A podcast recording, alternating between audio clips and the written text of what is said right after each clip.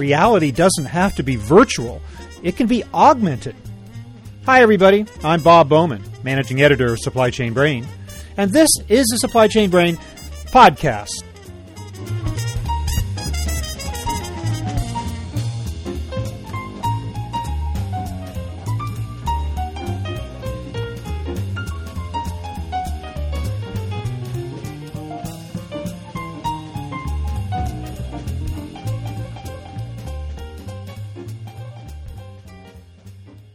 Virtual reality gets a lot of attention these days, and for good reason. It's a stupendous technology. It transports the viewer to another world entirely. It appears to be the future of entertainment, and it has many commercial applications as well. But its sometimes neglected stepsister, augmented reality, is pretty cool as well. More than just a crude progenitor of VR, augmented reality is itself a highly valuable tool, especially in the worlds of logistics and manufacturing. My guest today, Brian Ballard of Upskill, believes AR will be everywhere by the end of this year, essential to the creation, delivery, and service of the world's best known brands. We'll see AR popping up in the warehouse, the plant, the store, and who knows where else. It's one of the technologies that has the potential to truly disrupt business operations. So, to find out where AR is today and where it's going, here is my conversation with Brian Ballard.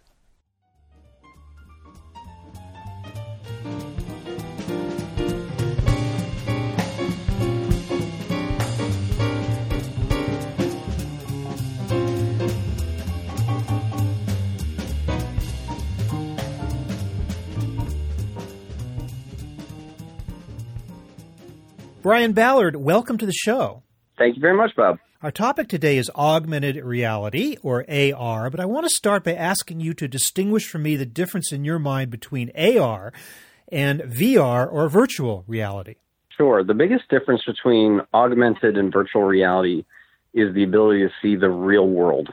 So in augmented reality, the goal, and there's obviously a spectrum of different types of devices and experiences in both categories, but in the augmented reality world, what we're looking for is can I see the real world and can I add information into it that could be for you know, educational context, work related, could be for a fun experience, but I always can see the real world. In virtual reality, it's the complete replacing of the world around you. So in the ideal state, all of your senses are being tricked into thinking you're somewhere else. And you could be in an environment where I'm I'm wearing a VR headset and I'm looking around and I can look all directions around me and it looks like maybe I'm in Hawaii, which in the middle of January might be a nice thing. So there's a pretty big distinction in the experience. And then because the experience is so different, the technologies that power both have actually started to diverge a bit.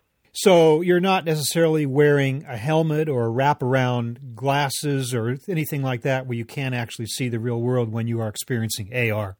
Right. In the spectrum of AR devices, you have the, the ones that are extremely immersive. Content is being placed in almost an indistinguishable sense from real objects. So, like, think of gaming where maybe you're doing like a maze game and it's drawing walls and doors and you're walking around an open space you still see the ground, but there's fake things that are interjected into real life. And then there's things that are more like heads up display, like you might find in your car that aren't terribly immersive, but you can still see the real world, and I'm adding relevant information into it.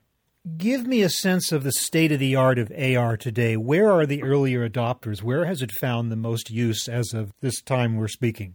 Most of the use in augmented reality right now from just a pure like utility standpoint is on the lower immersion end of the spectrum and it's for a combination of reasons. It's lower cost it's more mature lower complexity content availability but it feels more like a heads up display. Um, so this is your what we term assisted reality underneath the ar umbrella which is i'm getting information that matters in the moment i'm in so there's some contextual understanding of what i am where i am what i'm doing and the information is available in my field of view that's hitting a pretty mature stride in the market right now.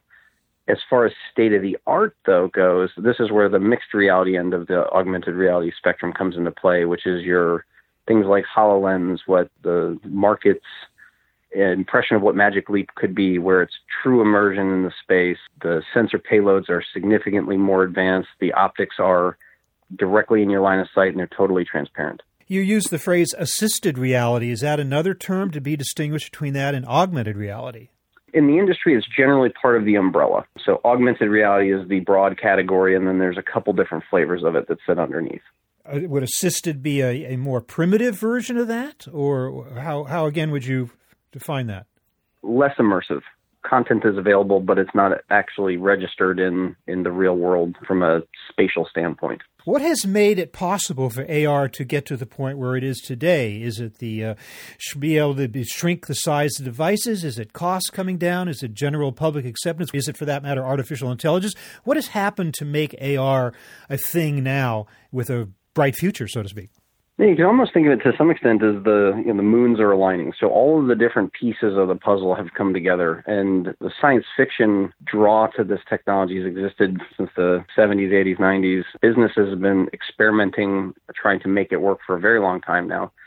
But for the value and the wearability to come together, there's a bunch of things that had to line up. High data rate communications is oddly important to this. You have to get data that matters to the devices so all the technology advances in wireless communications for cell phones, Wi-Fi have contributed to this. The optics technology from a yield and producibility standpoint have come an incredibly long way. Actually, even just in the last three years, we've seen some pretty big leaps. Projection technology is getting smaller. You've got high speed or high performance computer processors, so we can drive a lot of the really fast twitch, like the high frequency uh, drawings that you need to make things look compelling in, in the real world and then finally, battery life. I mean, this is something you're wearing an electronic device. You can't carry around a car battery with you. So a lot of that benefits actually drawn from the, the mobile industry. And they've all kind of come together in the last couple of years that have unlocked the advancements. Is there an intersection between augmented reality and artificial intelligence, the latter perhaps to serve as an interpretive tool for the data that flows in an AR environment? Absolutely. So when we think about those two technologies, the end state is augmented intelligence. So not artificial, but can I, as a person, ask my devices and the AIs that power them, what's next? And it, just saying that, there's a lot of context that needs to be very quickly processed, interpreted. Queries need to go out, data being synthesized, and an answer coming back. AI is a really compelling tool for that. Think about that in terms of like an Amazon Alexa or a Google Assistant. What is done in our home life, you can imagine the same thing being available at all times, but it's communicating back to you via visualizations of information, which is a really powerful way for people to get information. Pictures worth a thousand words if you've ever dialed into a telephone operating system and it's saying press one for this, press two for that, you have to wait for all that information. Much more efficient to show somebody something. Well, to get us out of those horrible phone trees, that would be that alone would justify the cost of the tech and the effort of the technology. Who are the early adopters in terms of industries and environments? Where are we seeing this technology being brought to bear?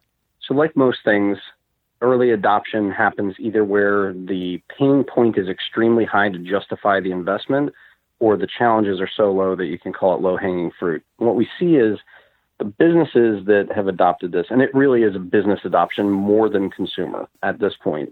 Business adoption, you're looking for areas where first time quality is incredibly important. When you or I or people try and memorize everything you need to do for something, that's where mistakes come in. So augmented reality can be a resource available to somebody doing work first time quality matters a lot from a dollar standpoint in discrete manufacturing, heavy industry, aerospace. So you look at roles where the cost of rework could be measured in millions of dollars by a mistake. That's an area where we've seen a lot of early adoption. And then from the axis of the low hanging fruit, augmented reality is designed to help people access information more effectively. So you have to have digitization of your information, those same industries have already invested in the digitization of their manufacturing processes, their warehouse management processes, field service records. So we see a lot of adoption in the large enterprises that have leaned out a lot of the back end systems and now they're finding a way to bridge information to the workforce. It would seem to me to be an ideal tool in the area of product design as uh, yet another iteration of computer assisted design and computer assisted manufacturing. Is that the case? Actually some of the most fun I've had in augmented reality experiences. Some of the demos that Microsoft first came out with with HoloLens were pretty fun. The head count, if you want to think about it that way, is just a little bit lower in those environments. So much of the design tools are still based around 3D model manipulation on something like a Dassault system, SolidWorks, or an Onshape, or like a Siemens-based CAD program. The tool chains for design are still much more efficient on called a desktop right now, but then you you do the validation step or some of the visualization steps in augmented reality. We think that that's going to change over time. It just hasn't had, I think, the scale of impact yet. But it is an incredible experience. It is definitely cool, and it gets students excited. There's a lot of college programs popping up around this. Most of the brand demonstrations are being done in that kind of design centric scenario. Give me an example of uh, one or two specific applications of AR in the area of logistics. It's kind of funny when you think about it, like every one of us benefits from the advances in logistics. Same day shipping from Amazon is, is certainly a game changer. What powers all of that, I think a lot of us take for granted. When you go into these warehouse environments, there are a ton of people. There's a ton of Internet of Things, conveyor systems, automated pick pack but the picking, kitting, shipping, receiving roles can all be aided for increased accuracy, better agility, productivity speed with augmented reality. So imagine as opposed to warehouse staff walking around with a handheld barcode scanner where they've got to put it down in order to pick up the box and stick it in the kit, they can work hands free and see and interact with the data all through smart glasses. That's a really high interest, fast adoption area that we're seeing in the market right now there's also a ton of value added services that happen behind the scenes in the supply chain, whether it's adding labels onto clothes before they're finally shipped to the end store, cell phone repair, a lot of that stuff happens within your supply chain. All of those benefit from real time instructions, which is an area that the market has a huge interest in augmented reality for. But it sounds like you're saying that I, I, don't know if this would be like, let's take that warehouse worker who's using augmented reality instead of a hand device. Uh, this is something they'd be probably wearing on their face, right? I mean, right. it would be like a maybe like a better version of Google Glass or something like that, um, or Google Glass itself. Or well, I guess it's not dead, is it? It's, it is not. All, no, the enter- no, the enterprise edition is used by many companies in logistics. But what are they actually? They're just seeing numbers and data, though. Is that right? Being projected in their field of vision. Is that the version of AR that they're experiencing? Not actual visuals of product or anything, but just information. Oh, definitely all of the above. So think about the types of data you would see on a barcode scanner. Where am I going? It might be a shelf number. What's the barcode I'm going to pick out of it? So when the person walks up to the shelf, they might be looking for is this barcode right versus giving them visual cues to say, look right at this box, here's the barcode, automatically scan it, show you a photo of a basketball telling you this is what you're going to pick out of that box. So you mm-hmm. have much more, I think, in sync cognitive awareness of what you're supposed to be doing rather than like turn by turn instructions without knowing where you're supposed to go as an end state. So think of this in terms of like GPS for your job. If I didn't know what point B was, I'm kind of like a drone. If you tell me here's what your expectation is, and here are the clues along the way just to help you get there without confusion, that's I think the nuanced difference between the two. Is it akin to the use of a smartphone routing app in a car? In other words, you can look at this and it will actually visually map out for you your journey through the warehouse to, to the next product you need to access? So, a, a true, like, here's the path, follow the transposed yeah. arrow in front of you. I think that's an end state, and that's more useful, I think, in training somebody if they're new to a space. I think once you're familiar with the space, just saying, hey, you're going to area X and then row Y people tend to build a pretty good mental model of that after they've done it a couple times. What have been the barriers to adoption or anything that might be slowing full development of the technology up to this point? Depending on the industry, there's a couple big things that accelerate or attenuate adoption. Availability of the right type of hardware for the right environment is certainly something that is a foundational requirement. If I work outdoors, I better have hardware that's waterproof. The first generation glasses certainly didn't meet that criteria. They weren't rugged enough. They were, frankly, consumer devices that were being adopted by industry because industry saw a problem it could solve. And then they found out whether or not the hardware met their requirement. There's a lot more that's come out and there's more coming. But that's definitely something that on a industry by industry basis, it's you have to have the right tool for the job or it's going to stay in pilot purgatory rather than full adoption as I say, the IT requirements of rolling out a high value tool are certainly something to take into consideration as well. There's industries that are on the forefront of cloud adoption, which means you can get computer vision recognition, natural language processing to aid the human computer interaction side. And there's others that have a more restrictive network profile. And it, it just opens up different use cases. So those are things that when, when we're dealing with customers that are curious about where this can go, those are fundamental things that we're inquiring about to see whether or not there's a fit to make this a successful pilot to production versus just an experiment. When would you think we will see AR migrate more strongly to the consumer side? I think the biggest gating function on that is price. In the consumer world, augmented reality, I think in its initial adoption is going to be for experience. So whether it's a brand experience, is it a game, is it storytelling? And in the consumer world, that's generally, think of it as a luxury if you can afford it versus a need to have that's driving a return on investment. So if you look at the install base of the lowest path of hardware cost, it's actually on phones and tablets. You know, your original Pokemon Go, I wouldn't say was like immersive augmented reality. It was more geocaching. But those types of things that you can do aided by some of the cool new AR stuff coming out on Google, Android, and Apple's um, iOS – I think that's where we're going to see most of the augmented reality development. When it moves into smart glasses, price is going to be a really important driver for that because the luxury versus need to have is going to be something that every consumer is going to have to think through for themselves. And that might be a couple years to five years out still. Retailers talk about using it to enhance the shopping experience, to create virtual or augmented shopping environments, whether you're yeah. in a mall or a virtual store. Or you don't believe we're there yet to any great degree, but is that a future? Well, I think the B2C from an experience and brand point does drive an ROI. Um, you can you can answer a lot of the questions people have. I think you're going to see the maintenance and repair manuals for cars being always available in augmented reality. How do you jump a car? How do you put together IKEA furniture? AR, I think, will be a pretty powerful teaching tool and troubleshooting tool for consumers.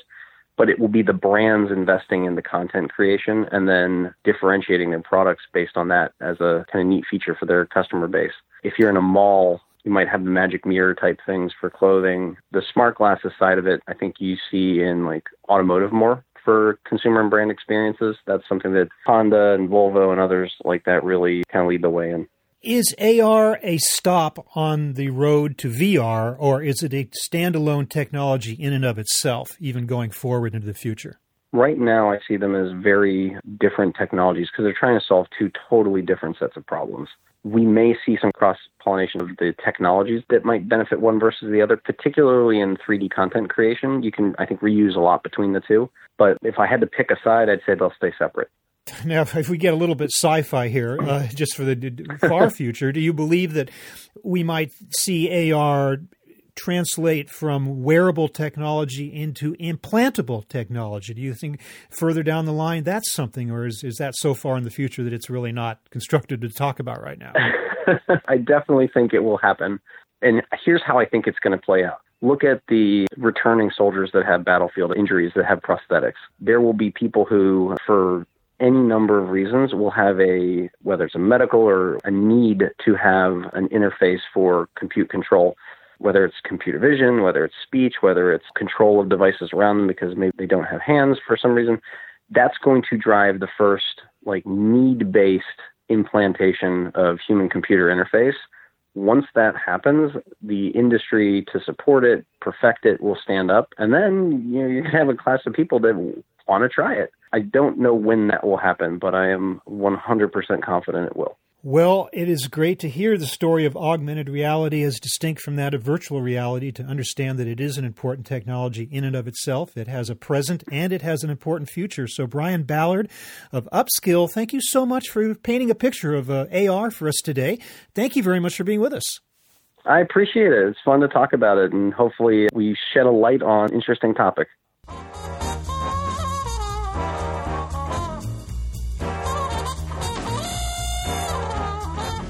That was my conversation with Brian Ballard of Upskill, talking about the coming of augmented reality. We're online at www.supplychainbrain.com, where we post a new episode of this podcast for streaming or downloading every Friday. You can also read my think tank blog, watch thousands of videos, and access all of our other content, including the digital edition of our magazine. Look for us on Facebook and LinkedIn, and follow us on Twitter at SCBrain. You can also download or subscribe to the podcast on iTunes. Got any comments or suggestions on this or any episode? Email me at rbowman at supplychainbrain.com. See you next time.